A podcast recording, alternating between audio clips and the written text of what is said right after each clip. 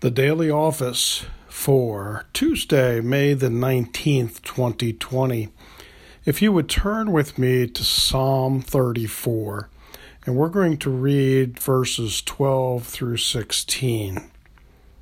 Beginning with verse 12 Which of you desires life and covets many days to enjoy good? Keep your tongue from evil and your lips from speaking deceit. Depart from evil and do good. Seek peace and pursue it. The eyes of the Lord are on the righteous, and his ears are open to their cry. The face of the Lord is against evildoers, to cut off the remembrance of them from the earth. These are the words of God for the people of God. Thanks be to God. Today's story in Psalm 34 brings several character traits from the psalmist David to the people of God, particularly to those under his kingdom watch, those who not only defended his kingdom, but were part of his great armies.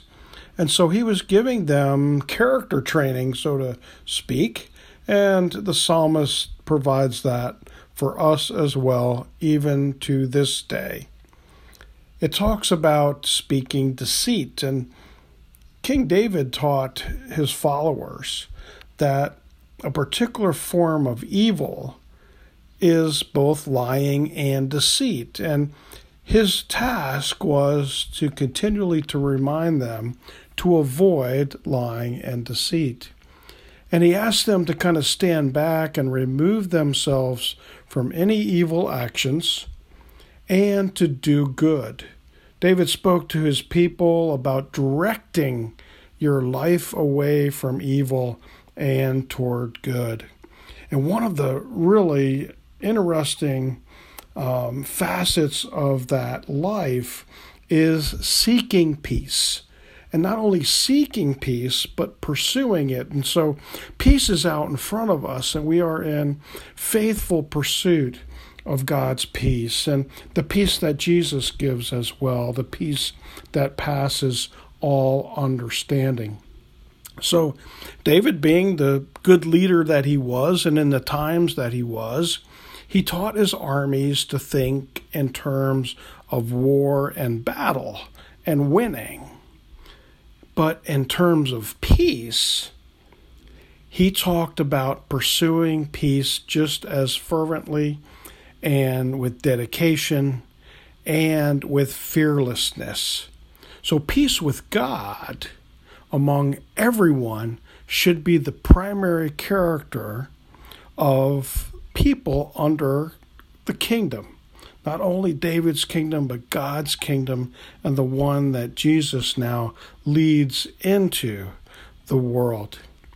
And the other part was he also encouraged us to love our days, to see first that they are good, not to look in to days that would be bad, but to see the good, particularly under the new covenant. See, God's blessing is in Jesus Christ.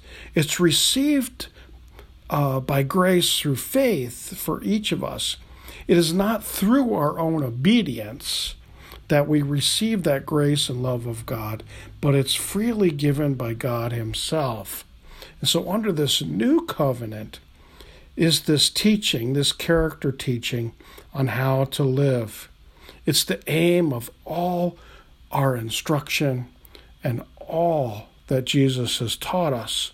And so, while we teach about God to one another, we should also teach about doing good avoiding evil, particularly lying and deceit, and to turn toward good, and in that process to constantly seek peace with one another.